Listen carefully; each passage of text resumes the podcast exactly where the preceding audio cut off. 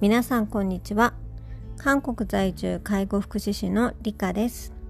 夢を叶える介護の言葉。この放送は日韓の介護現場に携わってきた私が介護の現場で聞こえてくる言葉をテーマにお話をしていくポッドキャストプログラムになっております。えー、っとですね。前回はえー、っとにゃん太郎さんとのコラボ対談をお送りしたんですけども皆様聞いていただけましたでしょうか？同じ介護福祉士として働いている場所ね、国は違えど、えー、いろいろな共通点だったり課題について話をすることができてあのだいぶ盛り上がっていたかなというふうに思います。まあ、今回南太郎さんとコラボをさせていただいて同じ介護職の方とお話をするのもすごく楽しかったですしまた南太郎さんとはテーマを変えてお話ができたらいいなというふうにこれもシリーズ化できたらいいなというふうに思いますしまた介護職ではなくてもですねあの韓国に興味があったりとかいう方とあのコラボをするのも楽しそうだなというふうに思いましたので、まあ、私と一緒にこの夢を叶える介護の言葉を盛り上げてくださる、え、方いらっしゃったら是非えーと、ご連絡いただけたらなというふうに思います。えっ、とまあ、今日は早速本題に入っていきたいんですけども、えー、今日のテーマは、えー、楽しくなければデイではないというテーマでお話をさせていただきたいと思います。この言葉はですね私が新人時代から、えーとお世話になった、えー、上司が常日頃言っていた言葉になります。私は新人の時からですねこの介護職デビューもデイサービスで行いまして、まあ、韓国でもデイサービスで働いてあのまあ介護士人生ほぼほぼデイサービスを基準に活動してまいりました。まあえーと、施設だったり訪問介護のサービスもですねあの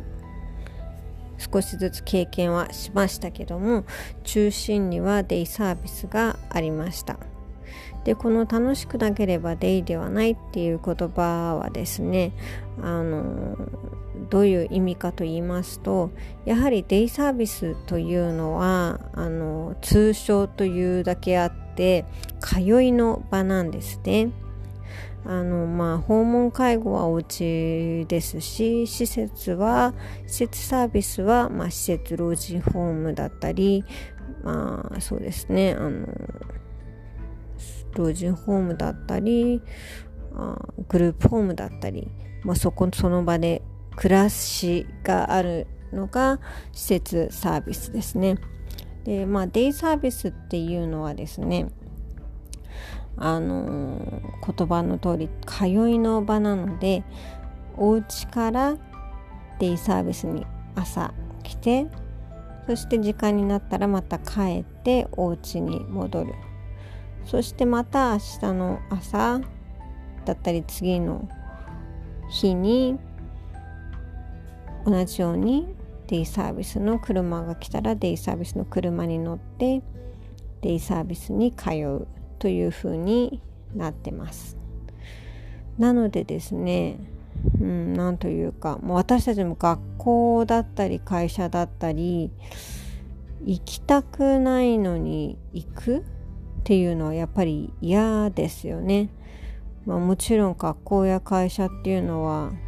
義務であったりするので行きたくなくても行かなきゃ、ね、行かなければならない状況っていうのはあるかと思うんですけどもやっぱり行くんだったら通うんだったら楽しい方がいいですし行きたいっていうふうに思う場所が場所であるべきだなというふうなそういう意味が込められているんですね。楽しくなければでいいじゃないっていうのには。なのでですねまあ、デイサービスっていうのはいろいろな、まあ、サービスの種類がありますしその利用者さんによってそのデイサービスに来る理由目的っていうのもそれぞれ違うと思うんですけども例えばお風呂が目的であったり運動が目的であったりリハビリが目的であったりお食事が目的の場合もありますし趣味活動だったり、えーと、誰かとの交流コミュニケーションが目的だったりいろいろな、まあ、あとはただ単純にお家にずっといるよりは外に出た方がいいっていうことで外出の機会が目的になったりする場合がデイサービスがはあるんですけどもやっぱりその中でそれぞれいろんな目的があるにせよここに来ることそこに行くことが苦ではない場所であるべきでありますしやっぱり行くんだったら楽しい場所であるべきっていう、まあ、同じことの繰り返しになりますけどもっていう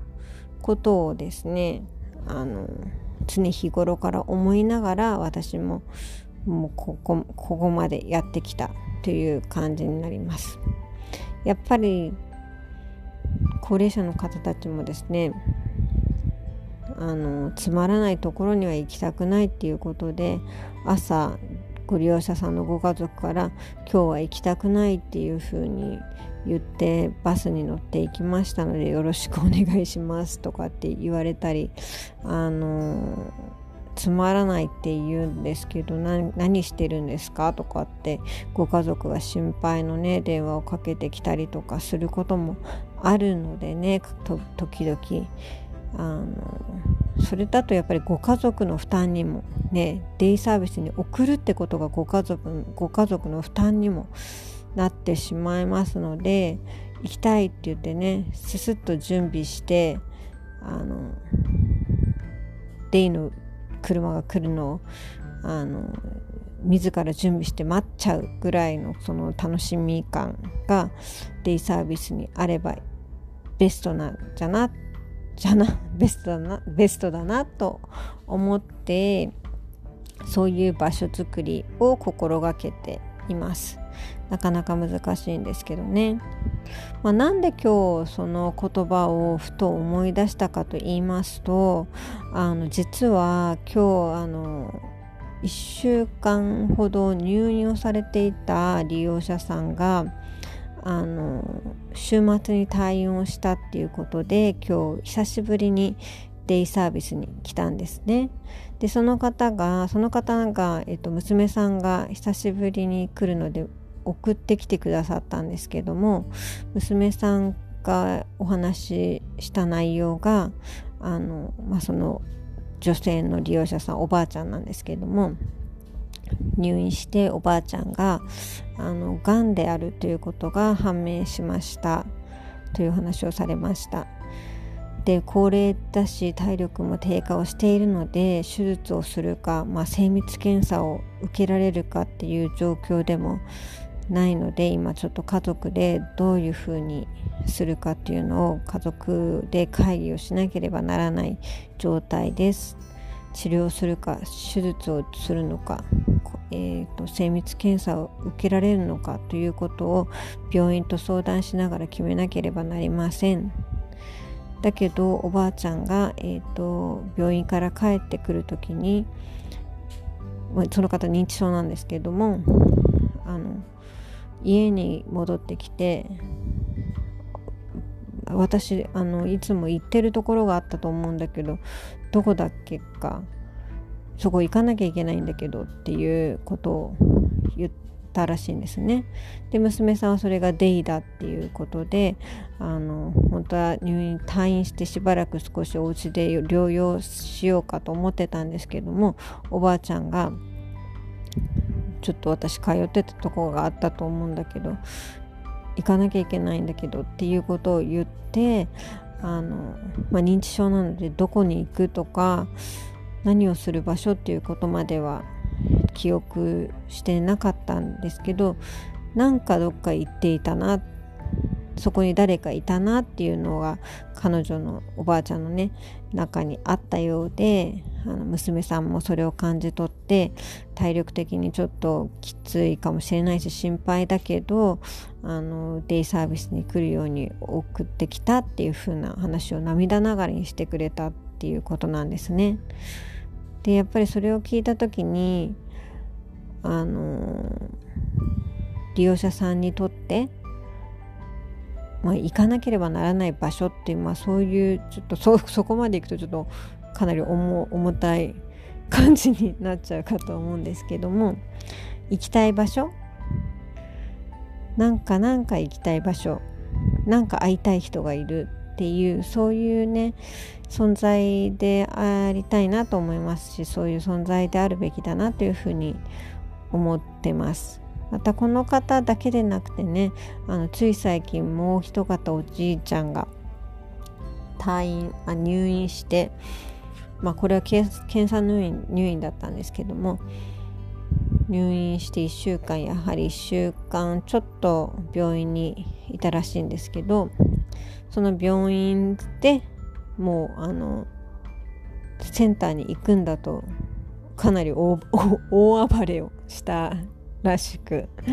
それでそのおじいちゃんの場合はですね退院したその足で午前中に退院したらもうそのまま退院したその足でセンターに来たっていうようなこともありました。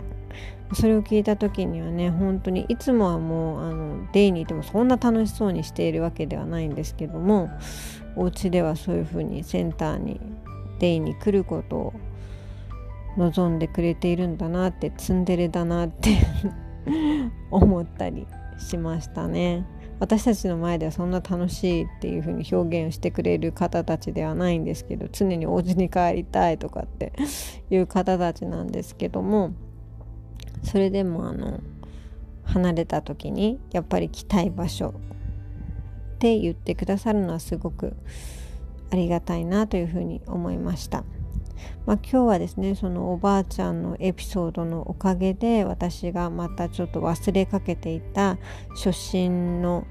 言葉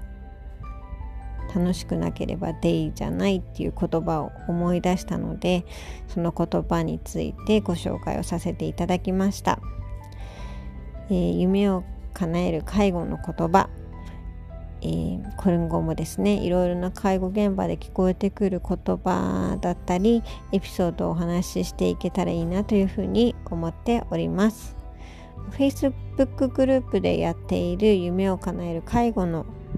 あ夢を叶える介護カフェではですねあの介護現場の日常生活を、えー、とご紹介したりしておりますし月に1回介護カフェね、えっと、今オンラインになってしまいますがオンラインミーティングも行っておりますのでご興味のある方は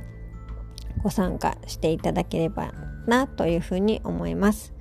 今週次の日曜日28日の、えーと、夢を叶える介護カフェではですね韓国の社会福祉事情にお詳しい、えー、高橋明美さんをですね私も随分お世話になっている、え、先生なんですけどもを、えー、ゲストにお迎えして、えー、韓国の社会福祉事情についてお話をしていただく予定になっております。えー、ぜひご興味のある方は一緒に、えー、こちらにもご参加いただけたらなというふうに思います。えー、それではですね、え今日も、えお話を聞いてくださりありがとうございました。え今日も一日お疲れ様でした。また明日も、まあ、また明日も、また今日も、え常に頑張って過ごしていただけたらなというふうに思います。えー、毎日良い一日をお過ごしください。